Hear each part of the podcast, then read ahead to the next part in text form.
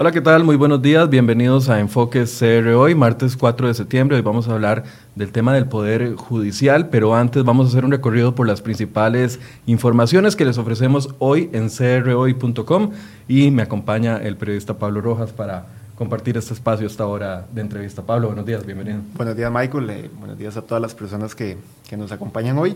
Para hacer un repaso de, lo, de la información más importante de las últimas horas, eh, tenemos bueno, un operativo muy importante, Michael, que se realizó esta mañana en conjunto eh, con la Policía Migratoria, el OIJ, el Ministerio de Seguridad Pública, donde se está deteniendo una organización, al parecer una gran estructura dedicada a la trata de personas eh, y al tráfico ilícito de migrantes. Al parecer son eh, asiáticos, en su mayoría eh, personas originarias de China, que estarían pues, viniendo a Costa Rica de una manera irregular, pero con la complicidad de funcionarios de migración para facilitar la permanencia acá de una manera regular. A mí me llama la atención, Pablo, 11 personas detenidas, trabajadores de migración en diferentes puntos, según lo que reportaba el, el OIJ y también eh, la Policía de Seguridad Pública. Ayer conversábamos precisamente con el ministro don Michael Soto, que hablaba de los esfuerzos importantes que según él están haciendo a nivel migratorio para que los datos y la crisis eh, esté bajo control. Pero aquí es donde saltan las dudas para uno al ver que los mismos funcionarios encargados de velar por la no reproducción de este fenómeno, de este fenómeno migratorio eh, están más bien involucrados. Así es, Michael. Eh, un detalle creo que, que no, lo mencionábamos al principio era que una de las acciones migratorias eh, y, que se enfoca más que todo a esto que hablamos de, la participación de, funcionarios se da en el puesto de tablillas en, la frontera en la frontera norte, un puesto relativamente nuevo y reciente. pero que al parecer, con la complicidad de algunos funcionarios ahí destacados, pues estaba permitiendo el ingreso. Y sí hay que decirlo que es un operativo, eh, uno de los más importantes en temas migratorios que, que ha habido en, los últimos, en los últimos meses. De hecho, para las 10 de la mañana, la, eh, el OIJ junto al Ministerio de Seguridad, incluso este, con la participación de la, la Fiscala General Emilia Navas, van a hablar un poco del caso. Y me parece pues que es una acción importante que, que pues queda mucho para pensar, ¿verdad?, de lo que está ocurriendo, de todas las redes que están confluyendo acá en el país. 41 puntos son los que han sido allanados por el OIJ y la policía también eh, esta mañana y se habla de 11 funcionarios de migración detenidos quienes al parecer habrían facilitado el ingreso de personas orientales al territorio nacional. De hecho, para los que estamos ubicados cerca de aquí del sector de Sabana, llamaba mucho la atención que los helicópteros de fuerza pública estaban... Eh, eh, andaba muy bajo esta mañana, se sentía casi que en el patio de la casa de las personas, eh, alguna gente estaba hasta preocupada que era lo que estaba sucediendo, y es porque uno de los puntos allanados era en Belén de Heredia, ¿cierto? Claro, este, hay algo importante, Michael, que, que pues eh, tiene como característica ese, ese operativo, operativo que ha hecho que han hecho las autoridades hoy, y es que se, se han allanado y se han revisado puntos como supermercados, restaurantes, porque al parecer las personas que ingresaban de manera irregular y que pues regularizaban su estatus con la colaboración de, funcionarios eh, migratorios y de otras personas estarían laborando en esos puntos. Parece que son traídos al país para laborar. Y también otro detalle que, hay que agregar a esto es que en Panamá paralelamente se, se hizo eh, una acción similar. Eh, la, la Fiscalía Panameña y la Policía Local también detuvieron a esas personas que eh, parece que tienen eh, relación también con toda esta megaestructura, como ellos mismos la han, la han, denominado. Bueno, y otra de las informaciones que también queremos invitarlos a que lean en crhoy.com es una nota que nos trae nuestro compañero Luis Valverde sobre el tema de la Procuraduría de la Ética con respecto al informe del expresidente Solís. Y es que, si ustedes recuerdan, la semana pasada tuvimos aquí al Procurador de la Ética hablando sobre cuál fue el proceso que se llevó en esta investigación y prácticamente él nos confirmó aquí en, este, en esta mesa de que no habían realizado ninguna entrevista extra a las, a las que ya habían hecho la comisión investigadora de la Asamblea Legislativa. No realizaron ninguna entrevista extra y entonces, en base a la información que venía de la comisión investigadora, decidieron desestimar el caso. Pues ayer en la Asamblea Legislativa hay una nueva comparecencia y también se revela que además de que no realizaron ninguna entrevista, tampoco fueron y investigaron todos los supuestos eh, faltas que reportó la Asamblea Legislativa en el caso de don Luis Guillermo Solís y que la mayoría de las faltas quedaron sin investigarse. Así es, Michael. Yo creo que es un tema que deja mucho para pensar y, conforme pasan, pasan los días y se agregan nuevas voces, eh, yo creo que, las dudas eh, se hacen más grandes, ¿verdad? Y, y, es un tema pues que preocupa de la manera en que se tramitó, se tramitó este asunto. Y pues eh, lo ideal sería que ahora eh, se trate de sentar algunas responsabilidades de, de las eh, posibles omisiones que, que hubo en, en, el proceso. Bien, y la otra semana, bueno, viene una semana complicada también, estamos preparándonos porque hay una huelga, un llamado huelga general que conforme han pasado los días se han ido sumando nuevos sectores y eso es parte de lo que vamos a conversar este jueves en Enfoque CR hoy con don Albino Vargas, quien es secretario de la NEP, ustedes conocen, secretario de la NEP desde hace más de 25 años y quien estará aquí explicando dos puntos muy importantes. Uno de ellos es eh, la propuesta fiscal que hacen los sindicatos al gobierno como medida alternativa para que no avance el proyecto de fortalecimiento de las finanzas públicas, que ese ya está en proceso en la Asamblea Legislativa. Y por otro lado, él va a explicar el movimiento a huelga al que llaman una huelga general, que es preocupante por el tema de los servicios siempre afectados. Así es, Michael. Hay un detalle que, que me llamó mucho la atención de las palabras que dijo don Albino y es que él daba a entender que era una huelga como indefinida, ¿verdad? O sea, como que están tratando de, de agrupar eh, un movimiento fuerte como de los que suponemos eh, hace mucho tiempo no se da, eh, con excepción de la huelga del, Poder Judicial que hubo el año pasado, eh, y pues parece que, que, va por esa línea. A mí lo que me preocupa es que este, este tipo de, de situaciones más bien como que enturbian la discusión sana que debe realizarse sobre el tema, no es un tema menor, uno respeta también las posiciones de los, de los sindicatos y también las posiciones de, obviamente de los partidos políticos que están en este juego, pero eh, se le agrega más ruido a un tema que, que pues debería resolverse lo más pronto y de la mejor forma para, para el país. Tal vez, Pablo, vamos introduciendo el tema del día de hoy. Hoy está invitado a esta mesa don Fernando Cruz, presidente del Poder Judicial, quien ha tenido un pequeño retraso, pero vamos a aprovechar este momento para ir explicando o recordando y retomando algunos de los acontecimientos más importantes que han sucedido en el Poder Judicial desde más o menos julio, creo yo, desde julio del 2017, cuando comienza a tomar fuerza la conformación de una comisión investigadora por el caso del cementazo. ¿Por qué el cementazo? explota en una crisis del Poder Judicial. Bueno, eso es algo que todavía los magistrados, que aún quedan, porque debemos de recordar que han salido varios, todavía están tratando de explicarse y de depurar. Así es, Michael. Bueno, eh, don Fernando Cruz, que es el invitado del día de hoy, don Fernando cumple, eh, cumplió un mes de, ejercicio como presidente el pasado primero de septiembre, él fue electo el, el primero de agosto. Y es un presidente muy particular en el sentido de que le toca enfrentar un momento histórico histórico porque eh, en la historia reciente no ha habido un, remesón tan fuerte a lo interno del Poder Judicial. Y si uno observa, Michael, este, el, escándalo del, cemento o el cemento chino, el cementazo, las repercusiones más grandes y más notorias hasta este momento están en el Poder Judicial y posiblemente continúen así, continúen así hasta no sabemos cuándo porque todavía hay muchos asuntos pendientes que se deben resolver y eh, don Fernando, la persona eh, pues que se lanza, ¿verdad?, a tratar de, enfrentar esa tempestad que eh, muchos consideran como, como, reitero, que apenas está todavía pasando. También para poner en, contexto la situación, recordemos que bueno, el Poder Judicial venía con una presidencia muy estable desde los años 90, a la cabeza de don Luis Paulino Mora, quien había estado como presidente del Poder Judicial, de hecho, una generación completa creció viendo a Luis Paulino Mora como la cabeza del Poder Judicial, el rostro visible y el que mantenía aquel sistema de pesos y contrapesos que aunque existieran diferencias entre los 21 magistrados restantes de, la Corte Plena, se lograba manejar. Pero con la muerte de don Luis Paulino, ah, en el año 2012 se genera o se suelta una especie de guerra interna que ha llevado ya en poco menos de seis años, dos, ya llevamos por el tercer eh, presidente de la Asamblea Legislativa. Así eh, es. Perdón, del Poder Judicial.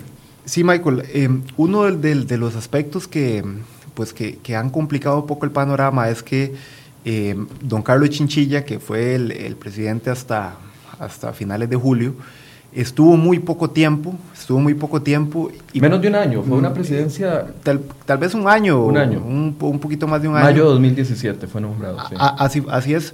Y el asunto con don Carlos es que este, él entra e inmediatamente le toca lidiar con, con, la huelga del Poder Judicial, que fue una huelga fuerte, que incluso pues eh, mostró ciertas fisuras, sobre todo entre, el, entre la cúpula del Poder Judicial y los funcionarios de, diferentes eh, instancias de, la institución. Y inmediatamente, en cuestión de días, eh, es, estalla el escándalo y se prolonga casi que al cierre del año y a principios de, este 2018 a lo que llevamos. Entonces sí, eh, en cierta forma la turbulencia que le tocó enfrentar a, don Carlos ahora pues la hereda don Fernando, que es la persona que tiene que, levantar eh, la imagen también del Poder Judicial en cierta forma. Y viene, bueno, viene esa, esa huelga, usted bien lo señala Pablo, es un, un momento decisivo y que lo topa los días de estar llegando a Carlos Chinchilla a la presidencia del Poder Judicial. Sin embargo, además traía otros, podríamos llamarle que fantasmas, otros eh, pecadillos, por así decirse, que ya venían del momento de cuando él fue presidente de la Sala Tercera, y estamos refiriéndonos específicamente al tema del caso del cemento chino, cuando cinco magistrados toman la decisión de desestimar eh, una causa penal contra los exdiputados Víctor Morales Zapata y don Otto Guevara Gut. Esa decisión, ¿quién la toma? Pues la toma don Carlos Chinchilla, siendo presidente de la Sala Tercera, la toma doña Doris Arias, quien está ahorita actualmente suspendida, la toma Jesús Ramírez, el magistrado que lleva ya no me acuerdo, creo que son 32 o 33 años dentro del Poder Judicial como magistrado, precisamente en esa sala donde fue nombrado, y también el magistrado que fue despedido, don Celso Gamboa, todos ellos toman esa polémica decisión, y bueno, y la magistrada suplente, doña María Elena Gómez. Sí, uno, podría pensar, Michael, que eh, durante la corta, cortísima presidencia de don Carlos Chinchilla nunca pudo estar tranquilo, eh, como que entró y ya venía arrastrando ciertas situaciones que, no pudieron eh, pues darle la tranquilidad que se requiere para un puesto de tanta importancia. Estamos hablando de, eh, no es poca cosa, es un poder de la República, eh, es el poder de la República quizás pues que en el que convergen todos los casos, ya sean penales, civiles, y este, el, el, momento que vivió don Carlos no permitió, ni siquiera yo diría que empezar, o sea, no, no hay como una manera de poder medir, eh, más allá de la polémica, no hay una manera de poder medir el rendimiento que tuvo don Carlos como presidente y ahora pues asume don Fernando. Hay que recordar una cosa, Michael, también cuando don Fernando asume el, ese primero de agosto, él de una vez menciona que va a estar un periodo, va a estar cuatro años nada más, y eh, no, no quiso tampoco eh, ser muy ambicioso en el sentido de este eh, la manera de enfrentar la crisis, ¿verdad? Es algo que tiene ir, que ir entrando poco a poco, ha poco sido a muy poco. Prudente, Exactamente. Y, es entendible, puesto que es un, es un funcionario judicial de carrera. Eh, creo que don Fernando tiene 46, 47 años de, de laborar en el Poder Judicial. Ahorita él tal vez no, nos, lo puede aclarar. Y conoce muy bien este, al dedillo eh, todo lo que, lo que hay a lo interno. Otro de los puntos tal vez que es importante resaltar es el tema de la falta de magistrados o la falta de nombramiento de magistrados en este en este momento la corte plena vive eh, tal vez uno de los momentos más oscuros con respecto al tema de la integración ya que están haciendo falta nueve magistrados propietarios. Y eso es muy importante porque muchas de las decisiones en las diferentes salas y principalmente en la sala tercera que prácticamente quedó destituida eh, en pleno eh, pasan por, esa, por, esa, por esas salas, por esas decisiones que a veces no esperan a magistrados suplentes, sino que prefieren más bien esperar a que un magistrado eh, propietario tome las decisiones. Y en este momento hay nueve espacios. Sí, y son nueve espacios, perdón, de 22. Claro. Sí, por, ejemplo, lo vimos en la, en la votación eh, para la escogencia del presidente, que prácticamente la, la, la Corte Plena estaba conformada en una mitad por, por magistrados suplentes, creo que eran 11 o 12 magistrados suplentes, Y eso en cierta forma también como que, es una de las repercusiones de toda la, crisis que ha habido, donde se han trabado un poco el tema administrativo también y de funcionamiento del, Poder Judicial, porque muchas de las decisiones eh, operativas, por llamarlo así, eh, recaen en, la Corte Plena y, en los magistrados. Y en, la ausencia de, magistrados titulares eh, se ha complicado un poco. Sí, ese es, ese es, uno de los panoramas tal vez más complicados porque es una decisión que no depende eh, completamente del Poder Judicial, si bien es cierto, las ternas eh, de los posibles candidatos a, ser, nombrados en los puestos salen del Poder Judicial, eh, la decisión queda en manos de los diputados y la comisión de nombramientos en la Asamblea Legislativa está siendo muy cauta y no se está apresurando a tomar las decisiones que tal vez muchos esperaríamos que ya se estén tomando. Creo que es entendible, Michael, por, por el momento que se vive. En el pasado se, cuestionó la forma en que se hicieron algunos nombramientos de magistrados. Eh, es claro que eh, mientras los nombramientos de magistrados estén en la Asamblea va, a haber un tema político de por medio, es, es, un hecho y ellos así lo entienden y así eh, lo han admitido los mismos magistrados con más experiencia.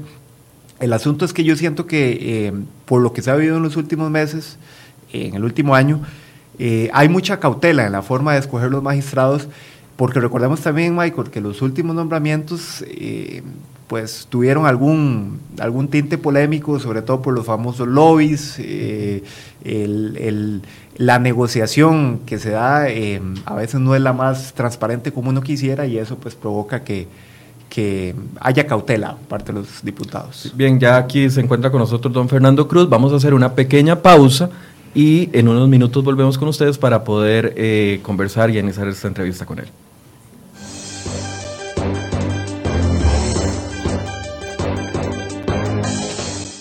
Matrícula abierta de séptimo a duodécimo año. Multilingüismo, informática en redes, electrónica industrial, diseño y desarrollo digital, entre otras. Colegio Técnico Profesional, SIT.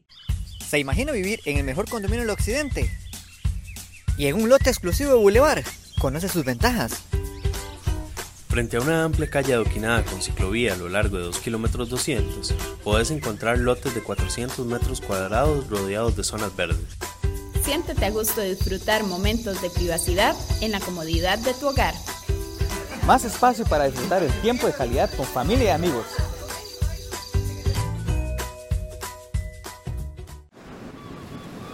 ¿Y la jarra? ¡Jarra no! ¡Jarraca! ¡Mucho sabor! Dos litros vamos a preparar. Uno de cada uno, el sabor sale a disfrutar. Hielo, tan y diversión. Más sabor ahora de dos. ¡Quiero más! Nuevo tan 2 litros. Duplicamos dos litros, pero no el precio.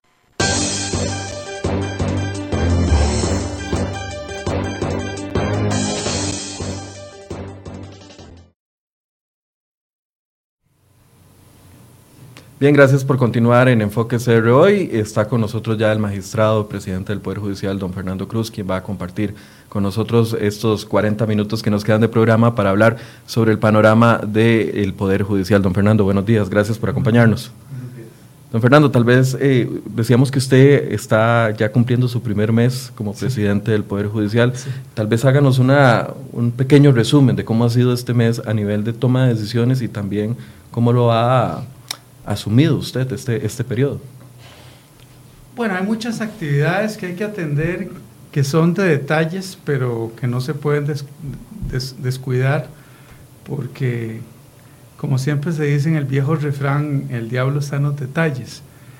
Y la presidencia tiene una gran cantidad de, cosas o de, deberes que tienen que ver con formalidades y con protocolo, pero que no se pueden este, desconocer eso le quita tiempo para cosas más importantes, pero este, hay que asumirlo como, como son las cosas, no, no, no, tomar una actitud negativa, sino tratar de sacar las cosas en el tiempo que corresponda. Eh, la agenda de corte siempre es un poco cargada y cuesta porque son 22 personas interviniendo. Yo he tratado de, de asumir una posición de tratar de impulsar lo más rápido posible la agenda para que no nos ensarcemos en discusiones, pero por supuesto los compañeros y compañeras tienen eh, todo el derecho y, la legitimidad para intervenir. Queda pendiente algo que, todavía tengo la inquietud, que lo hablamos eh, hace un tiempo, que es hacer un reglamento de intervención para las intervenciones orales en corte, para racionalizar un poco las intervenciones y que no se nos hagan eternas las agendas. Eso es un tema que hay que establecer y que todos los compañeros y compañeras magistradas deben de, asumirlo. El otro tema son las agendas de las distintas comisiones sobre reformas dentro del Poder Judicial. Ya algunas se han cumplido, otras están pendientes. Por cierto que de este lunes en 8 vamos a tener una discusión muy interesante sobre un código de conducta, que no es exactamente de ética, pero sí definir conductas que no son aceptables para un magistrado o para miembro de, del Poder Judicial. Se le iba a preguntar, ¿eso específicamente para magistrados o para trabajadores del Poder Judicial? En general para, para, para miembros del, del Supremo o la Suprema Corte, pero podrían ser aplicable a todos. Lo que pasa es que la exigencia es mayor para quien está en la cúpula de, del poder. Eh, los deberes para quienes estamos en, en, las, en Supremo Poder son mayores eh, no es lo mismo eh, lo que diga un juez supremo a lo que diga un juez ordinario, aunque en las competencias son iguales, ¿verdad? Eh, pero este, yo creo que es una discusión muy interesante, porque no tiene que ver con una reforma legal, sino con una definición de conductas que no están definidas en relación a límites y a conflictos de intereses. Bueno, y es que tomando estos dos argumentos que usted da, eh, conflictos de interés y el tema de la conducta fue lo que llevó a la Corte a un periodo muy convulso durante el último año en el que usted eh, asume hace un mes. ¿Ya pasó la tormenta, don Fernando, o sigue la tormenta interna? Yo no sé si, si calificarla de tormenta interna, eh, porque me parece que, que se ha ido respondiendo, lo cual institucionalmente se ha respondido pero responder no es fácil porque siempre tener que enjuiciar a personas de alto, alto poder y alto rango eh, ocasiona cierto trauma, cierta, cierta conmoción inevitable. Pero eh, yo no le puedo asegurar que se haya calmado la tormenta, pero la tormenta viene de, de afuera hacia adentro. Y también insatisfacciones que pueden estar al interior me parece que lo mejor para, para mí es, tratar de procurar canalizar esas inquietudes para que haya respuestas. Eh, le he dicho ayer, fui al Colegio de Abogados, eh, he hablado con los gremios, que cualquier sugerencia que quieran hacer de reformas, que estamos en la presidencia muy abiertos para escucharlas y para ponerlas en conocimiento de los magistrados y magistradas, porque me parece que el Poder Judicial como cualquier otro poder, con particularidades muy especiales tiene el Poder Judicial. No es igual al Parlamento o al Poder Ejecutivo, pero una de las cosas que sí debe tener es una, una, los oídos y los ojos muy abiertos para escuchar las sugerencias, las críticas, las objeciones y algunas veces hasta asumir con, con mucha serenidad las críticas que puedan ser un poco exacerbadas o desorbitadas. Sí. Don Fernando, eso es lo que le, quería consultar. Cuando usted ve retrospectiva este año, eh, que ha sido un año intenso a todas luces, digamos, para ustedes y también para, la población, ¿qué lo lleva a usted a, asumir, eh, alzar la mano y decir, yo, yo puedo eh, asumir el rol de líder y, tratar de, sacar el agua del barco para que no se hunda? En realidad yo no alcé la mano, ¿Se la alzaron? No, no, tampoco.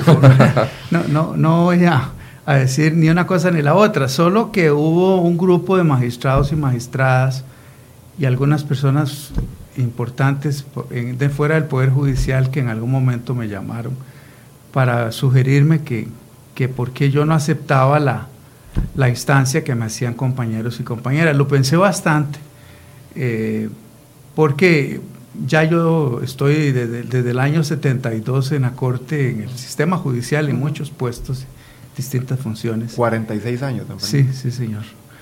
Pero este, ante esa instancia me pareció que yo podía contribuir. Eh, ni me siento héroe, ni me siento salvador, pero sí me siento comprometido con, el, con, lo, con lo que compañeros y compañeras puedan aportar, porque creo que todos los magistrados y magistradas han estado preocupados por lo ocurrido y la necesidad de corregir, rectificar y, reordenar lo que deba reordenarse. Además de esta, eh, esta decisión, este anuncio que usted nos hace ahorita de que la próxima semana van a discutir el tema del código de conducta, ¿qué otras eh, medidas se ha tomado para luchar contra el tema específico del tráfico de influencias y contra el tema específico de la supuesta, porque todavía no hay nada aprobado, de la supuesta corrupción dentro del Poder Judicial? Bueno, yo, yo creo que, que, hay otros proyectos que, que tienen un efecto colateral. Por ejemplo, a mí me parece muy importante un proyecto que está ya en, en el trámite legislativo recientemente, que es la carrera fiscal. Porque a mí me pare- creo que, que una carrera fiscal le permite a los fiscales tener siempre el deber de seguir las directrices del máximo jerarca fiscal general, o fiscal general, pero sí tener un grado razonable de independencia y de autonomía. Yo creo que eh, una, un órgano que, una- un ente que tiene más de 500 fiscales y que no tenga una carrera bien definida, hace que todos dependan del jerarca y entonces eh, el jerarca puede excederse o incurrir en por ac- acción o por omisión en actos que los fiscales debieran tener cierta autonomía como para decir yo no estoy de acuerdo, no me parece eso que estamos haciendo, incluso que salgan voces y, lo digan. Pero si usted tiene una precariedad en su puesto y su ascenso depende de la, de la libérrima voluntad del jerarca, eso genera tráfico de influencias y comportamientos inadecuados. Ese es, digamos que vea que por ahí hay un elemento colateral. Este, me parece que el Que reforzamiento... afecta, perdón, directamente al Ministerio Público. Exacto, pero que incide en todo el sistema, porque sea que el Ministerio Público esté fuera o dentro del Poder Judicial, el Ministerio Público tiene, en- especialmente en nuestro caso, en Costa Rica, está encargado de la acción penal y es como el promotor de la acción, es lo que algunos en- han llamado la magistratura eh, requirente, la magistratura acusadora. Es un cuasi juez, pero con mayor libertad para poder que el juez se encargue de ser imparcial en la máximo expresión y que el fiscal lo haga. Entonces yo creo que tiene mucha importancia eso. Hay, un, hay una reforma que se quiere hacer también para disminuir, para reformar todo el sistema de organización del Poder Judicial, que eso está a cargo de, la comisión, la preside don William Molinari, que me parece de, de gran trascendencia, porque en la medida en que usted haga más participativo y más horizontal la organización, eso también tiene un efecto de reducir el tráfico de influencias, los comportamientos inadecuados, porque todo autoritarismo tiene en su entraña eh, el tema de corrupción y de desviación de poder. Eh, A eso quería ir, don Fernando, eh, para cerrar este punto. Eh, se, ha hablado mucho, por ejemplo, de que la cúpula de la Corte era como muy cerrado, el, el- el tema era, era como un núcleo casi que separado, ¿verdad?, de otras instancias del Poder Judicial. Y llama mucho la atención que los casos eh, de presunta corrupción que se conocieron y que terminaron en, en sanciones, suspensiones, fueron planteados por los gremios. ¿Cómo acercar a esos demás funcionarios judiciales que han reprochado en otras oportunidades eh, una separación entre cúpula y pues el resto de la, la entidad? Bueno, esa separación puede ser una impresión, una apreciación que no, no se a- ajusta a la realidad totalmente. Pero es cierto que el sistema judicial, y lo se ha dicho desde hace muchos años, tres, cuatro décadas, quizás más, es muy vertical. Y entonces la cúpula acumula mucho poder. Eso es cierto. De tal forma que si, no, si reformamos eso, eso es, es posible reducir es- esa, esa distorsión. Me parece que en los últimos 20 o 30 años la Corte ha tenido un cambio significativo, especialmente a partir del informe de la Comisión de Narcotráfico del 89, que a veces en todo esto no se, no se recuerda. Hubo un cambio muy grande para el sistema judicial. Por ejemplo, todas las sesiones de corte están, son de acceso público. Eso era impensable hace 30 o 40 años. Pero, y además, es cierto, para efectos positivos, porque en el balance es muy positivo, hace 30 o 40 años era impensable un protagonismo de las organizaciones sindicales y gremiales. Ahora eso no es así. Es un efecto, eso que, que le señalo, en parte en relación a la judicatura, en que hay una carrera judicial bien definida. Es decir, los jueces no le deben a la cúpula su ascenso ni al superior. Y eso es trascendental. Que eso fue uno de los principales cambios del 89. Exactamente. Entonces, por eso vea que eso tiene un efecto. Entonces, lo- yo encuentro que la judicatura ahora, hay limitaciones, por supuesto, tiene mayor autonomía, mayor libertad para cuestionar a la cúpula. Y lo mismo los gremios, porque claro, si usted tiene una judicatura muy, un poco más empoderada, entonces usted puede hacer gremios que, expres- que expresen eso. Claro. Y los, y los funcionarios que no son jueces o juezas o profesionales también han, han constituido eso. Yo recuerdo que don Ulises Odio nos habló de constituir una asociación de jueces y juezas. Expresidente Y- del Poder Judicial. Expresidente del Poder Judicial en el año 83, 84. Y entonces eh, era lo que es ahora ACOJUD.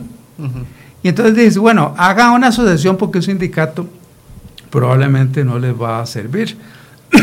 Ahora hay no sé cuántos sindicatos.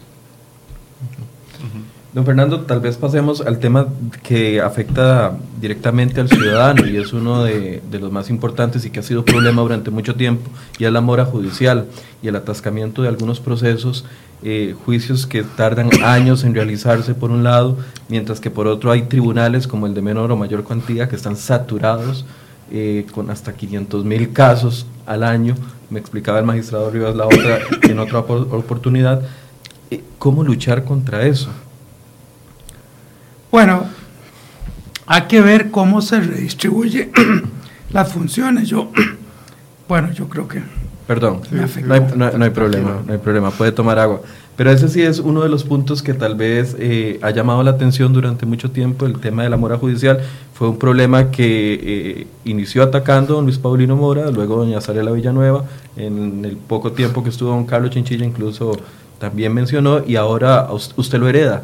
¿Cómo, ¿Cómo poder salir de ese proceso en donde todo se judicializa en el país? Bueno, yo creo que, que en el tema de la mora judicial es eh, la bandera más de las más importantes, fuera de la independencia de los jueces, que debe tener siempre la presidencia, sin duda alguna. Porque la mora judicial sí se puede atacar eh, para poderlo resolver, pero eh, siempre habrá ese problema de la mora judicial, siempre. Será un problema que no podemos, que debemos abordar constantemente. Porque a pesar de las reformas procesales, a pesar de, de lo que se pueda hacer, eh, siempre la, la mora judicial subsiste.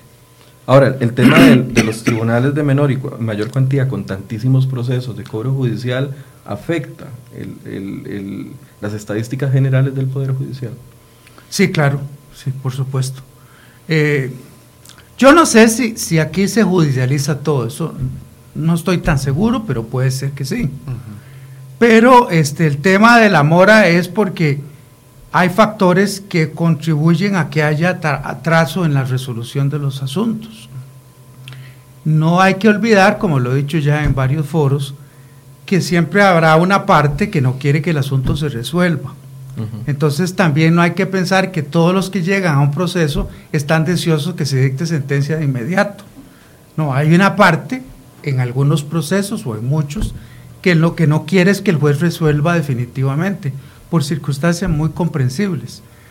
Probablemente muchas veces uno contrata a un abogado, sabe que es culpable, pero lo contrata para que ojalá la sentencia se dicte no el año entrante, sino entre 10 años. Entonces también ese es un factor. O sea, se hay, estrategias externas que Ah, afectan por el supuesto, tema. claro. No es solo un problema de ejecutividad de- del sistema. Claro. Esto que digo no es para decir nosotros no tenemos responsabilidad, Para justificar. pero sí, sí, no hay duda que eh, usted se va a encontrar que en el proceso penal puede haber alguien que está ahí participando y que con toda legitimidad no quiere que el asunto se resuelva. La Corte ha hecho en los últimos 30 años sus grandes esfuerzos para resolver la, la mora, porque las reformas procesales en el proceso civil que está por hacerse, en el proceso contencioso, en el proceso penal, recientemente la reforma laboral, todo lo que persiguen es un proceso que sea célere y que sea eficaz. Pero no, no se logra siempre y es una de las cosas a las que yo quiero prestarle mucha atención. Pero creo que no, es, no, una, no va a ser un objetivo que se pueda lograr eh, en forma muy, que sea muy rápido para lograr y tampoco va a ser un objetivo que, se, que diga uno, bueno, ya ahora sí hay celeridad. No, no es fácil. Le doy un ejemplo que se da, lo que le digo es nada más muy, muy superficialmente. Pero el proceso norteamericano tiene fama de ser célere. Pero, por ejemplo, el proceso norteamericano, el 90%, proceso penal, el 90% de las cosas las resuelven mediante acuerdos que son muy cuestionados constitucionalmente. Solo el 10%, solo el 10%, por decir una cifra que puede ser menos, van a juicio con jurados. El resto se resuelve con acuerdos, eh, declaraciones de culpabilidad, etc. Entonces vea, que, el tema de llevar a juicio oral todos los asuntos no es un asunto fácil porque las agendas, por ejemplo, se llenan. Me han dicho que hay tribunales que ya tienen la agenda hasta el 2020.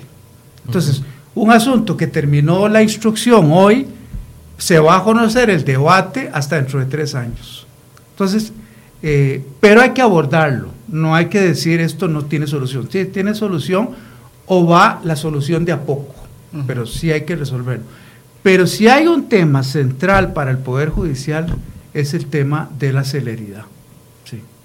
Don Fernando, eh, con respecto a esto, ¿usted se ha planteado alguna meta? Porque eh, recuerdo que el, día que lo, lo eligen usted, usted mencionó pues que le gustaría o que se va a quedar un periodo nada más. Eh, ¿Qué tanto se podría adelantar en eso? Porque sin duda es un, es una, es, eh, tal vez el término no es el más adecuado, pero como que se han enmarañado, se han enmarañado los procesos y se ha ido haciendo como una bola de nieve que hay que entrarle por alguna parte. ¿Hay algún plan específico que usted quisiera plantear con respecto a eso? No, el plan que, me parece para, para el plazo relativamente breve que me he planteado es cumplir con, lograr que todas esas siete o seis reformas que se pretenden se logren, por lo menos poner en el, en el espacio legislativo para, para, abordarlo, porque hay muchas eh, cosas importantes que se pueden hacer y, son muy ambiciosas, a pesar de que son reformas parciales, no son reformas integrales. A mí me parece que un espacio de dos años y medio, tres, eh, es suficiente. Claro. Fernando, pues cambiemos de tema. ¿Le preocupa a usted de alguna forma o se ha planteado el tema de la filtración de información de la, de la Corte o de diferentes dependencias del Poder Judicial a la prensa? Le pongo un ejemplo. Por ejemplo, la semana anterior eh, hubo un allanamiento y el abogado de la, de la persona que iba a ser allanada dice públicamente que desde semanas atrás ya sabía que se iba a realizar el allanamiento. Estoy hablando del caso de doña Paola Mora eh, relacionada con el tema de los créditos bancarios. E, ¿Esa filtración de información eh, es preocupante o no es preocupante? ¿Es, es motivo de, de, análisis para ustedes o no? Es muy difícil de, de identificar cómo se dan las filtraciones. Y, entonces además se da como una convergencia entre alguien que tiene hambre y otro que tiene ganas de comer. y los medios siempre tenemos hambre. Exactamente. Entonces, claro, este, ¿cómo va uno a desconocer que el periodista, aparte de eso, que el periodista tiene el secreto de sus fuentes? Entonces, eh, tiene la máxima posibilidad de lograr información que no, que no tiene que revelar, y me parece muy bien que sea así. Y por otra parte, va a encontrar a alguien dispuesto, por las razones que sea, de dar esa información. Hay que hacer, hay que evitar al máximo esas filtraciones, pero, pero no, no, es, no es fácil lograrlo y casi que hay que convivir con ellas sin, sin decir que las estoy legitimando, ¿verdad? En esas, en esas manifestaciones que dio José Miguel Villalobos, me parece, es que yo lo interpreté que él, por la experiencia que tiene, ya sabía que, que eso se iba a producir, que yo creo que un abogado penalista sabe que si se producen ciertos actos previos, el, el allanamiento viene detrás. Entonces, bueno, y la ciudadanía hemos visto durante un año completo la, trama con doña Paula Mora, era exacto, predecible, pero entonces le, le cambio el ejemplo. Por ejemplo, lo que sucede con la filtración del documento que publicamos acá en CR hoy, donde el mismo director del OIJ recomendaba la ampliación de lo que era la investigación en el caso de eh, don Víctor Hugo, Víctor Hugo Morales Zapata y don Otto Guevara. También, si esa filtración no se da, usted no sería presidente probablemente, porque esa filtración es la que genera la, la, la ola de cambios que se vienen a dar dentro del Poder Judicial eh, de una u otra forma. Entonces, por un lado puede ser positiva, pero por otro lado podría ser utilizada de otra forma. Sí, este, se puede dar, pero, pero vea que se producen y no es posible saber quién lo filtró, es, imposible. Eh, y además está en esa, en esa función de la prensa tan híbrida, es como híbrida porque por un lado logra una información que tiene una limitación en el ordenamiento pero también logra un propósito de transparentar temas de interés público. Entonces, eh, más bien nosotros también en la sala hemos dicho, y en, en lo penal, que si usted denuncia cosas que son de interés público, aunque cometa el delito formalmente de injuria y calumnia, no se le puede condenar porque hay un interés público de por medio. Entonces es, son arenas movedizas, pero yo lo tomo eh, como siempre, eh, ser respetuoso del secreto y de las limitaciones que ponen el ordenamiento. Pero también la prensa tiene una función que la misma, el mismo ordenamiento le da esas, esas eh, posibilidades, como por ejemplo el secreto de las fuentes. Usted puede lograr con el secreto de las fuentes una información que violenta el ordenamiento, pero que va en función de un interés público. Entonces, eh, no es fácil. yo lo tomo como debe ser, evitar esas filtraciones, pero asumir las consecuencias. Don Fernando, sobre, sobre ese punto y aprovechando también que, se menciona el tema del OIJ, eh, quería consultarle la discusión que hubo hace unos días con el tema de los peritos, de la ampliación de los peritos y la, decisión que tomó el Consejo Superior. Eh, don Walter mencionaba que él creía que el, OIJ pues, debería tener un poco más de independencia eh, administrativa quizás, y en su experiencia como fiscal y como persona que conoce el proceso penal, ¿es posible dotarle de una mayor independencia hoy al OIJ, a la Fiscalía? Usted ha sido un gran defensor de la independencia en todos los sentidos, y no sé si, si es posible eh, que se pueda pues tratar de que instituciones importantes como IJ, como Fiscalía, no dependan tanto de administración, eh, decisiones administrativas que se convierten casi que en un trámite. Bueno, yo creo que, que, hay que ir como haciendo una separación de lo que dice don, don Walter.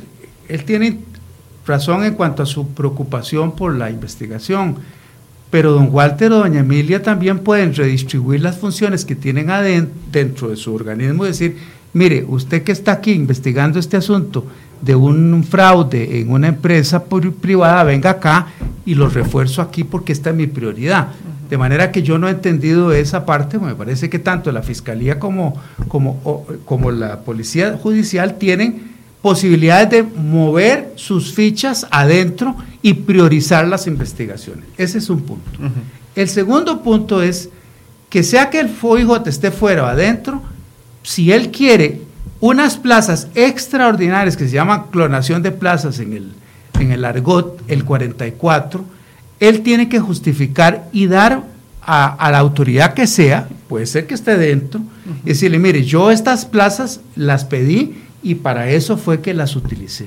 Cuando el consejo le dice, no es que se las niega, sino que dice, deme una, una justificación mejor de cómo utilizó estas plazas. Bueno, cuando él la dio, se le, se le concedió o se le prorrogó el permiso.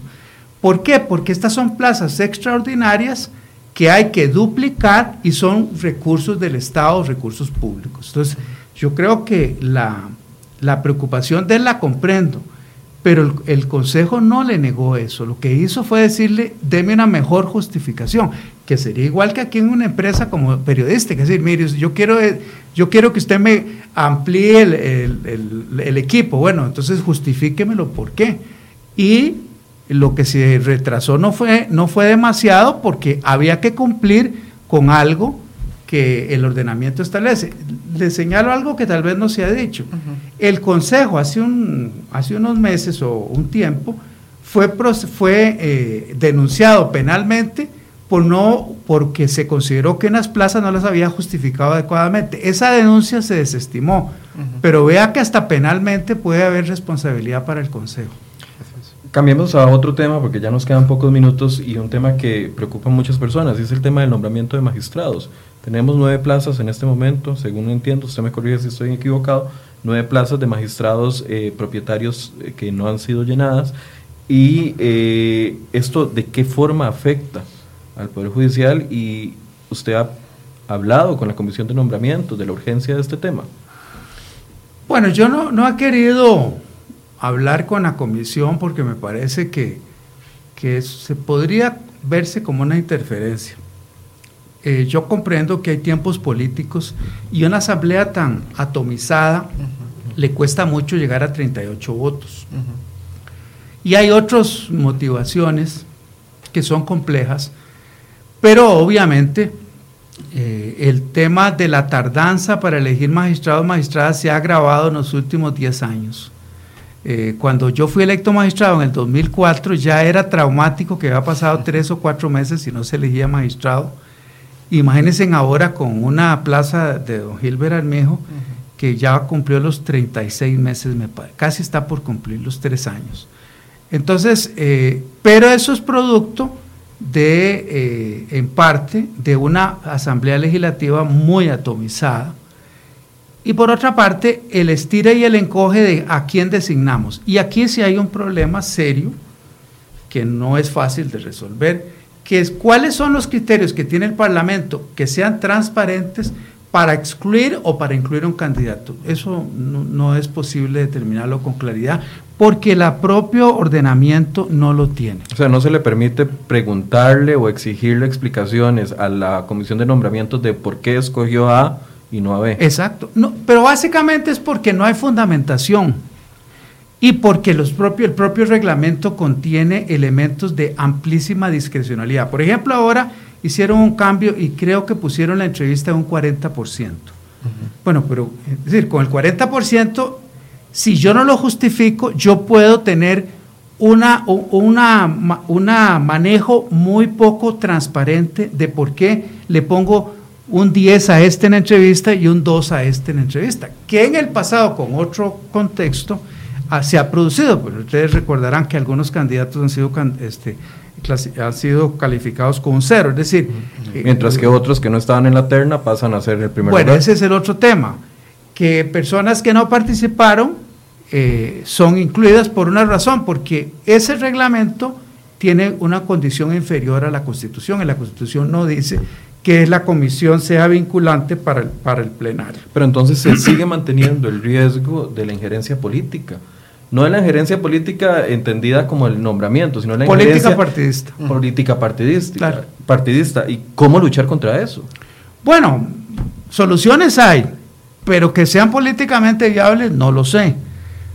Por ejemplo, yo, yo le puedo, yo puedo pensar en dos soluciones. Una, que usted haga un sistema objetivo de calificación y que usted escoja entre los tres que obtenga las mejores calificaciones, pero no poner que la entrevista sirve por un 50%, no, no, la entrevista será un 10%, como es en la carrera fiscal, judicial, ¿verdad? La, la entrevista en la carrera judicial es un 5%, no, no, no puede ser mucho. Esa es una solución, entonces usted, el Parlamento escoge dentro de tres, de esa terna. Y la otra es lo que propuso don Eduardo Ortiz hace muchos, muchísimos años, que es que las casaciones, todo lo que no es la sala cuarta, sea por carrera judicial, por, por, por escalafón. Uh -huh. Eso sí, la sala constitucional tiene que ser electa políticamente porque son los que definen el contenido de la Constitución y ahí los parlamentarios sí tienen mucho que decir. Hay un nexo ahí. De Exacto, muy fuerte, pero claro, usted tendría que escoger dentro de lo que es la ideología de los jueces, no con una convicción de que yo quiero escoger a alguien muy afín a mi partido. No es el partido, es la ideología de la Constitución. Ahora, si estuviera dentro de sus manos decidir si una persona que viene de la política, del Ejecutivo o del Legislativo, pase a ser magistrado, ¿cómo manejaría usted eso? Porque, bueno, un ejemplo muy claro es don Celso Gamboa, ¿verdad? Que en menos de cuatro años tuvo tres puestos políticos y eventualmente cayó en la silla de magistrado y no duró mucho tiempo. Eh, el caso de don Jorge Chavarría, que venía como viceministro y pasa a ser fiscal general. Y obviamente lo hemos visto, porque o sea, un ciego no vería eso, el hecho de que esta, estas relaciones no eran las adecuadas y terminaron afectando la imagen del Poder Judicial. Bueno, ahí el Parlamento tiene que tomar una decisión. En las cosas que discutimos sobre el tema del conflicto de intereses, en el tema carrera fiscal, por ejemplo, sí establecimos la limitación de que alguien que venga de la política no puede ser fiscal general, con relación a cierto, un periodo como de, de ¿qué sería? De, gracia, tal vez. Sí, de gracia para, pueden ser cinco años, ocho años. Ese, eso es para el caso del fiscal. Pero también podemos pensarlo para el caso de los magistrados y magistradas. ¿Usted lo ve conveniente? Yo lo creo conveniente, pero también depende de cómo, de quién escojan, porque eh, si usted ve, por ejemplo, en el sistema norteamericano, que es muy abierto, eh, tienen una escogencia con unos candidatos con una trayectoria académica en términos generales impecable, extraordinaria, gente muy madura, gente con una... Entonces, puede ser que usted pasó por alguna, por algún, eh, por alguna tienda política, pero su trayectoria, exactamente, y pueden haber otros. Eh, pero sí creo que hay, una, hay un deber de prudencia del, de los diputados en ese sentido. Don, Fernando, en, en, estas últimas semanas eh, varios diputados firmaron una carta simbólica donde se comprometían, según ellos, a, a desterrar la práctica del lobby, del lobismo, ¿verdad? Pero es, es muy difícil pensar que el lobby no exista cuando eh, se dar una votación política, un acuerdo político y, las partes eh, a la fuerza deben ponerse de acuerdo y, se deben alcanzar algún, algún acuerdo por mayoría. Es tan difícil desterrar la práctica del lobismo en elección de magistrados y este, ¿cómo, cómo la considera usted si, si, es tan nociva como, como se, se hace ver en ocasiones eh, públicamente? Para decirlo en términos muy simples, tal vez no, no capto todo. A mayor opacidad en la elección, mayor lobby. A, menor, a mayor transparencia, menos lobby. Eso es. ¿En, en ¿Qué pasa si usted tiene una elección en la que usted no puede tener como una, un, claro, eh, del, del, un claro el camino de la elección? Que entonces el candidato también va y busca a los diputados porque él quiere eh, decirle, mire, yo tengo estos, estos atestados, etcétera. Pero si yo sé que hacen una elección que ven los que se, se, se, aplican criterios objetivos, pues yo sé que voy a estar en el primero, en el segundo, en el tercero. Entonces ya ahí ya no, ya no puedo yo ni me angustio porque no tengo por qué ir a hablar. Uh -huh. Pero claro, si el sistema es de amplia discrecionalidad para ubicar a los candidatos, entonces el tema viene de que el candidato busca al diputado y el diputado quiere saber más o menos cuál, cómo, cómo lo piensa y, y, qué piensa ese candidato para escogerlo, porque él no tiene criterios muy bien definidos. Pero entonces, para que los procesos sean igualitarios con todas las futuras plazas, debería de existir por lo menos una norma o reglamento interno que obligue a, la, a los miembros del, de la comisión de nombramientos a ser más transparentes en ese, en ese asunto, porque si queda criterio de los, de los miembros de la comisión de nombramiento, cada año tenemos una comisión de nombramiento diferente ¿Sí? y se va trasladando las, las malas manías. Por así bueno, decirse. y no solo por eso, sino que usted en, en, el, en el íter o en el camino de, de, distintas comisiones te va a encontrar que cada una estableció un reglamento diferente. Uh -huh. Entonces, y además los reglamentos pueden tener amplias veredas para, para debilitar el aparente, la aparente objetividad. Por ejemplo, si usted pone que la entrevista vale un 60%, pues entonces eh, el otro 40 no va a poder compensar que serían todos esos méritos, etcétera. Ahora, ahí tienen ustedes herramientas para identificar conductas inapropiadas dentro de los jerarcas del Poder Judicial, refiriéndome a la Corte Plena. Porque eh, algo de lo que se cuestionó es que después de que sale don Celso Gamboa, muchos comienzan a hablar y a decir, bueno, es que tenía conducta A, conducta B, conducta C, era muy normal el acompañar, el hacer lobby, el hacer grupos.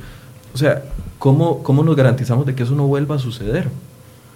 Bueno, yo creo que podemos hacer algunos cambios y hacer algunas, como esto del código de conflicto de intereses, pero no es fácil erradicarlo porque eh, los señores diputados eligen a un candidato con un determinado perfil que ellos conocerán bien y ese perfil a lo mejor es el que complace a, esa, eh, a ese conglomerado político en el momento en que están en el Parlamento. Entonces uno no puede saber eso y además también es cierto que a veces las personas tienen miedo de denunciar o porque ven que está en el poder y dicen, bueno, esto sería normal en un magistrado o magistrada.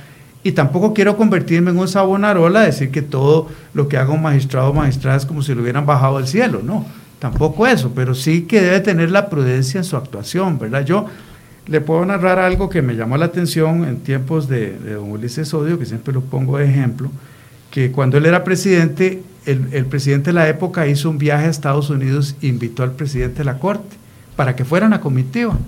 Y don Ulises no me dijo mucho. Yo le dije, ¿usted va a ir? Don Ulises, no, yo no voy a ir. ¿Pero por qué? No porque él considerara que se contaminaba, sino que tal vez él pensó que no era simbólicamente adecuado que él fuera en una comitiva con el presidente de la República, siendo el presidente del Poder Judicial. Especulación o no, pero hay gestos que son importantes de prudencia y de contención. Pero eso queda a criterio de cada uno. Por supuesto, porque, porque hay cosas que se aprenden y se hacen sin necesidad de que haya códigos. Y a esa es la parte que los diputados y diputadas deben de, de, de valorar. Es decir, no es un no es un correveidile, no es una persona que anda lustrando los zapatos a nadie, es una persona con dignidad, es una persona con independencia. Vamos a nombrar un juez que no nos va a dar cuentas, pero que va a comportarse como debe ser. Ese es el juez que queremos, señores diputados y diputadas. Eso le vamos, ese es el que vamos a elegir. Don Fernando, ¿usted ve viable y saludable para la imagen del Poder Judicial que el magistrado Jesús Ramírez continúe después de que se acabe este periodo de suspensión? Yo no me voy a pronunciar sobre eso porque me parece que ya eso lo definieron políticamente en el campo correspondiente en la Asamblea. Yo no tengo por qué decir quién tiene que estar ahí o no tiene que estar ahí. ¿Por qué? Porque don Jesús Ramírez refleja la voluntad política del Parlamento, que es el que nos elige a nosotros. Pero, bueno, yo entiendo ese punto y además que es una pregunta un poco comprometedora, pero usted es el jerarca máximo y, y me imagino que tiene que tener algún nivel de preocupación. No, porque yo no tengo por qué decir a un compañero que es un igual si él tiene que estar o no estar ahí. ¿Quién definió eso? El Parlamento. A ellos les toca eso. Ahora, entonces le doy vuelta a la pregunta. ¿Debería de, de establecerse periodos máximos y mínimos de nombramientos de un magistrado? No, porque la ¿O regla está bien que está de que ahí, alguno permanezca 30 No, y no, resto de años, no, es 40 que- años en la sala tercera en una, en una, o en la sala segunda? Voy a poner otro ejemplo Sí, para que no. bueno, pero es que lo- los, los diputados y diputadas lo, lo mantienen ahí. Y, y el, y, y la norma constitucional dice que se requieren 38 votos negativos. Así es que yo no veo que eso sea permanente. Esa discusión que tuvo la constituyente del 49 es una fue una discusión muy interesante. Don Rodrigo Facio, el socialdemócratas, proponía que fuera vitalicio. Y se llegó a una fórmula de entendimiento. Vea que se proponía que fuera vitalicio.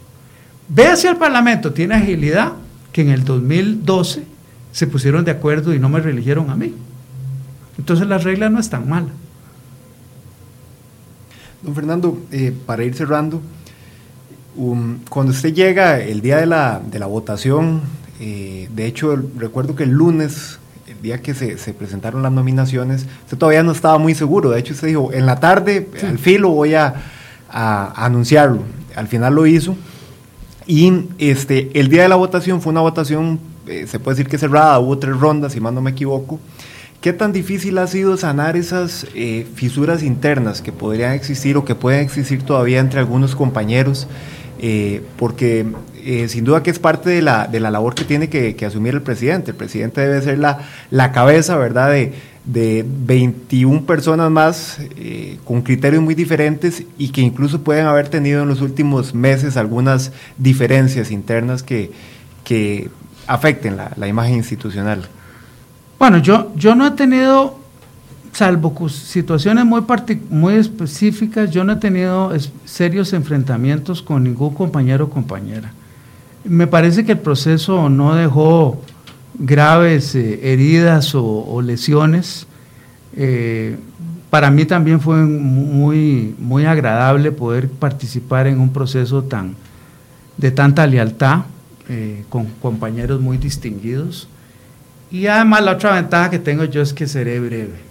Entonces, yo espero que eso calme cualquier ambición si es que existe. Bueno, esa brevedad le podría dar fuerza para impulsar reformas fuertes, entonces.